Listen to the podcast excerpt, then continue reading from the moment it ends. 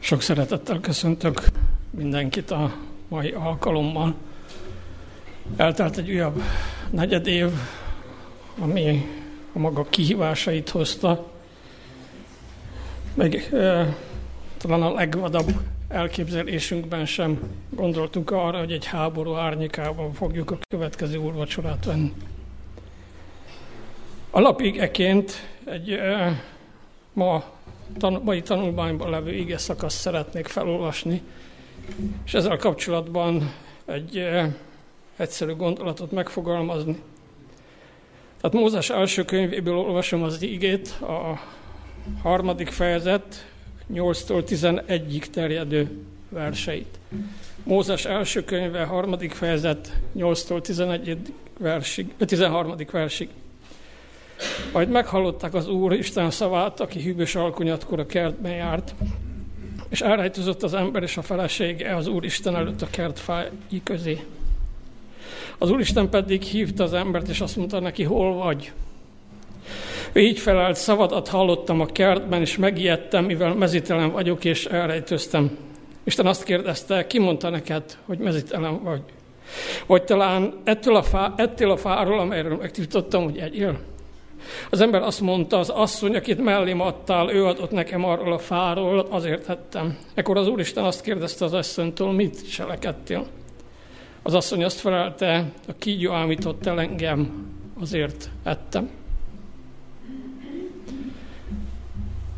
Az ember történetének során, amit legalábbis az ige feljegyez, az első kérdés, amit Isten az embernek mond, feltett, amit most olvastunk, hogy hol vagy. És hát kérdezze ezt ma az úrvacsora alkalmával egészen személyesen mindnyájunktól. Hol vagy? Milyen állapotban vagy? A szó mindenféle értelmében, testileg, lelkileg, szellemileg, érzelmileg. Hol vagy a hitedet, vagy a kételjeidet tekintve? Hol vagy az erkölcsileg, hol vagy emberileg? Ez egy nagyon fontos kérdés. És a válasz akár az is lehet, hogy itt vagyok közeledben, Uram, ez sem zárható ki. Isten kérdéseinek mindig kettős jelentősége van. A kérdéseivel egyrészt eszmélteti, figyelmezteti az embert mindig valami rendellenességre, másrészt pedig keresi, hívja.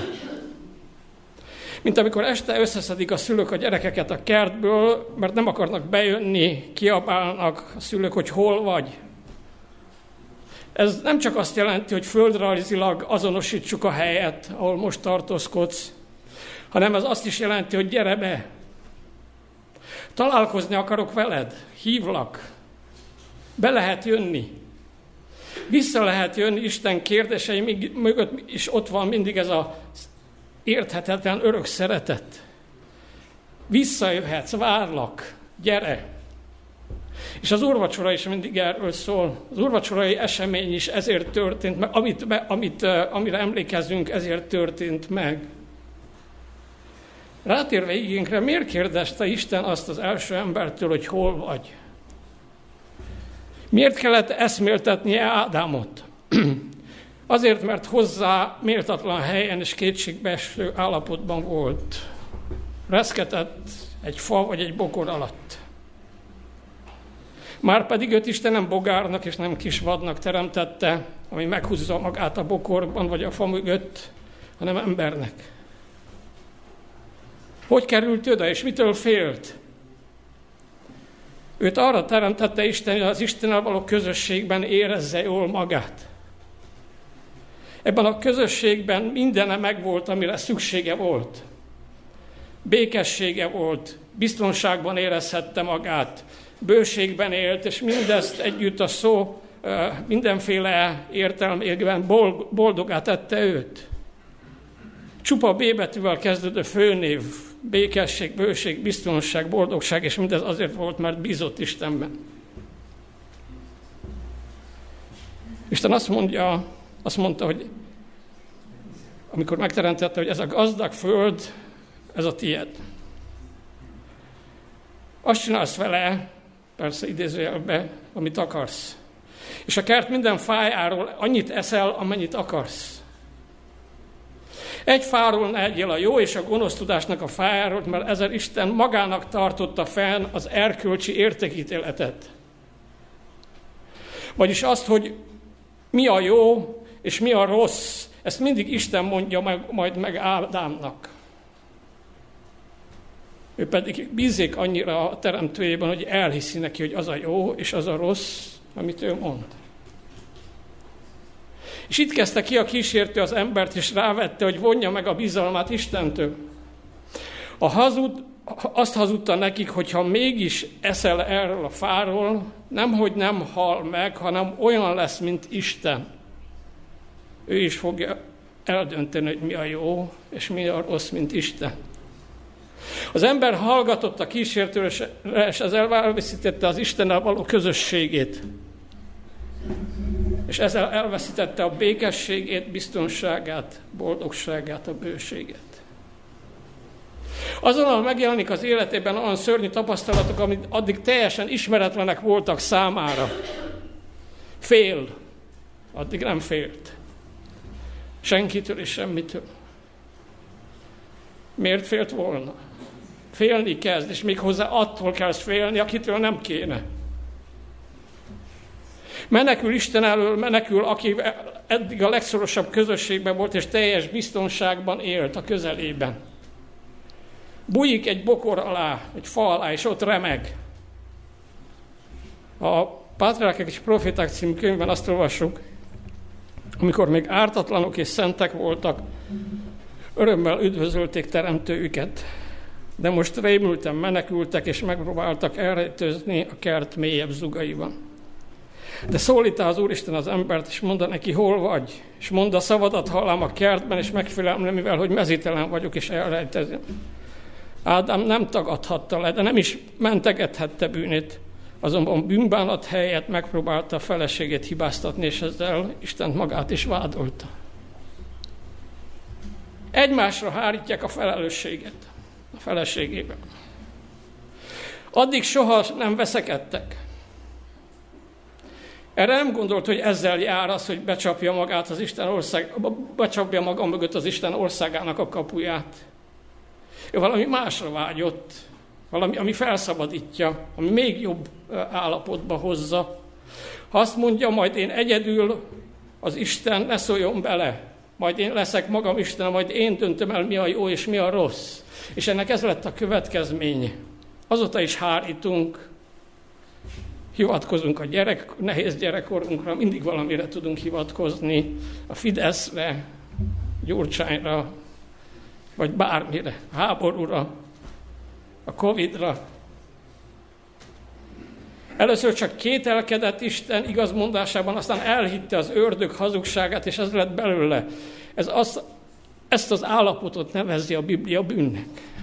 Nagybetűvel a bűn. Minden többi az már a következmény, ez kisbetűs bűn, ne értsétek félre, nem kisebb, csak az a nagy bűnnek, az Istennel való az Isten iránti bizalmatlanságnak a következménye.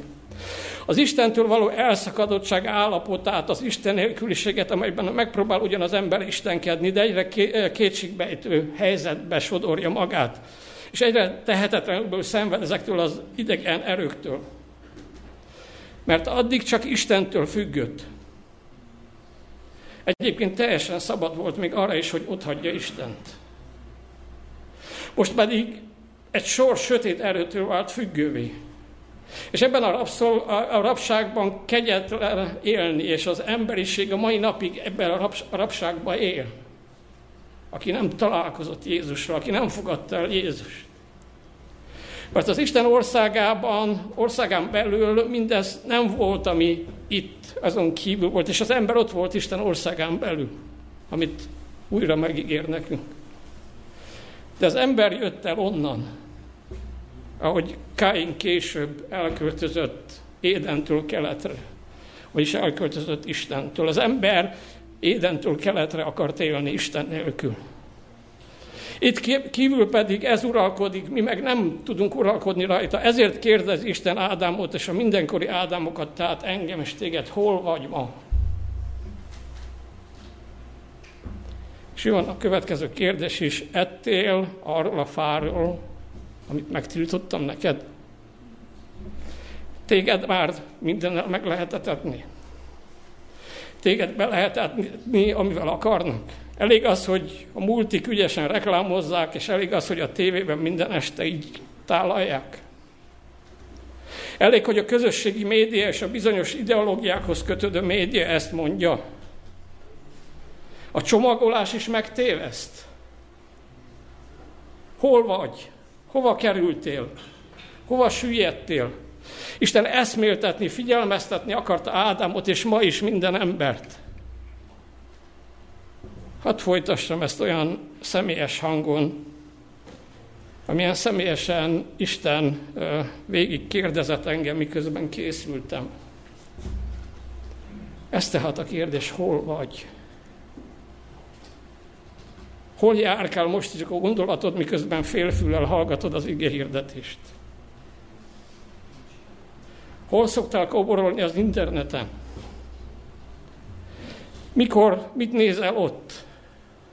Miket szeretnél még megnézni, ha nem szégyelnéd? Vagy ha mindig egyedül lennél? Hol vagy, mint házaspár? Elindultatok szerelemmel, egymás segítve a szerényebb anyagiakkal és megelégedve, most több van, mint az induláskor volt, talán a párodnak a jelenléte is idegesít már. Hogyan jutottál ide? Mi lehet ennek az oka? Hol vagy szombatonként? Pizsamában egész nap vagy fél nap? Nem betegség miatt, persze, az egy mások. És az Isten ajándéka, a közösségi alkalom, a találka, amire hétről hétre meghív téged. Az Isten tiszteletre nem mi hívjuk meg Istent, ő hív meg minket. Ő találkozni akar velünk. Az Isten ajándékai, amiket kínálna az ő ígéjében, az imádság csendjében, a hívők közösségében nem kell. Vagy meg is szoktad már, hogy anélkül meg vagyunk valahogy. Valahogy meg vagyunk, de kérdés, hogy élete az ilyen élet. Hol vagy? Hol vagy, Ádám? Mit keresel ott, a bokorban, a fa mögött? Jó neked ott? Jó dolog félni? Jó dolog, hogy annyi mindent takargatni kell? Titkolni, magyarázni, elhallgatni, közben ismered a belső magányt, néha már saját magadat is megveted. Hol vagy? Bebetonoztad magad a kételjeidbe, és büszke vagy rájuk, csak éppen nem vezet sehova. Vagy megmerevedtél egy sértettségben, és abból nem lehet kimozdítani? Vagy ott pöfészkedsz a magad önelégültségében, tökéletességében, kritizálva mindenkit? Vagy valami langyos vallásosságban lubickolsz, és ítélkezel mindenki felett, az egész hitetlen világ felett, csak éppen Jézushoz nem vezetsz senkit, mert nem is tudod, hol van Jézus. Mert nem vele élsz, hanem csak hallottál róla. Vagy miközben az ige megszólít, hárítasz, hogy nem én, hanem. Szintén a Pátriákek és Proféták című könyvben olvassuk. Az önigazolás szelleme a hazugság atyától ered, ennek őszüleink is helyet adtak, amikor engedtek Sátán befolyásának. Ez Ádám minden fiánál és leányánál megmutatkozik. Bűneink alázatos bevallása helyett megpróbálnak védekezni, azt másokra, a körülményekre vagy Istenre hárítani. Azt mondja Ádám, hogy hallottam hangodat a kertben, és megijedtem, mert mezítelen vagyok. Ezért rejtőzködtem el. Ez a világ tele van rejtőzködő, menekülő emberekkel. Remélem, mi nem közéjük tartozunk. Menekülünk a szerepeinkbe, az állarcaink mögé, menekülünk a lázas tevékenységbe, vagy menekülnek sokan egy betegségbe, a vélt tökéletességükbe, és azt képzelik magukról, hogy olyan tökéletesek, mint Isten, és nem is veszik észre, hogy elhiszik Sátán csalását, hogy olyanok lesznek, mint Isten. Menekülünk a munkába és a szórakozásba, a hallgatásba, a fecsegésbe, a látszatok, a hazugságok mögé. A gondoknak, a kételyeknek a sötét bokraiba sokszor már önmagunk elől is menekülünk, a saját lelkiismeretünk elől. Vagy az elől, hogy végre szembenéznénk a valósággal, és megmernénk azt fogalmazni magunknak. Menekülünk a felelősség elől, Isten kérdez, és nem tudunk felelni, mint itt Ádám. De Istennek erre a kérdésre, amit ma feltesz nekem és neked, ismétlem, az is lehet a válasz, hogy itt vagyok, Uram. Itt melletted. Mert itt érzem jól magam, biztonságban vagyok. A te szereteted ölelésében. Az íge nem letaglózni szeretné, hanem csak elgondolkoztatni. De az is lehet a válaszod, hogy Uram, köszönöm, hogy kérdezel, épp most vettem észre, hogy kezdek eltávolodni tőled. Vagy csak ennek a kísértését észleltem, hogy elinduljak a bokor felé, és elrejtőzzek ott. Köszönöm, hogy ezzel a kérdéssel visszahívsz. Sokféle választ adhatunk ma Isten kérdésére az úrvacsora alkalmával, és mindenki maga tudja, hogy mi ez a válasz. Tudjátok-e, ha Isten világos kérdésére Ádám egyszavas világost választ mondott volna, úgyis sokkal könnyebben lehetett volna segíteni ezen a bajon. Mi volt Isten kérdése? Ettél a fáról, amiről tiltottalak? Mit kellett volna mondania? Ettem. Ennyi. Nem büszkén, hanem szégyenkezve. Szégyellem, hogy ettem, és tudom, hogy ezzel ellened lázadtam, ez fáj nekem. Van-e valami megoldás, Uram? Nem ezt hangzik el, mesélnek, magyaráznak jobbra-balra, egymásra hárítják a felelősséget, Ádám meg Istent is hibáztatja, Éva kígyót okolja, összehordanak hetet, havat, kígyót, békát dobálnak egymásra, csak a bűnvallás világos szava nem jött ki a szájukon, pedig abból a csapdából, amiben belegyalogoltak az Isten nélküliségnek, a vele kapcsolatos bizalmatlanságnak és ennek a reménytelen kétségbeeső helyzetnek a csapdájából ezen az egy módon lehetett volna kijönni. A becsületes, konkrét bűnvallás útján. Ezen az úton hozott ki Isten mindnyájunkat, akik már kegyelmesen kiszabadított a bűntől, a nélküle való helyzetből. Azzal az áldozattal, amit értünk, hozott a Golgotán, és amire mi most emlékezünk. Nem felesleges ám, amikor Isten azt kérdezi Ádámtól, és azt kérdezi tőlünk egyen-egyenként, hogy hol vagy. Ott van-e mögött a keresése? Mint ahogy kereste a tékozló fiút is. De az ő száján kijött ez az életet mentő vallomás. Nem csak azt ismerte fel, hogy a disznók között van, és hogyha ott marad, akkor elpusztul. Nem csak elhatározta, hogy haza kellene menni, hanem haza is ment. És mi volt az első mondata?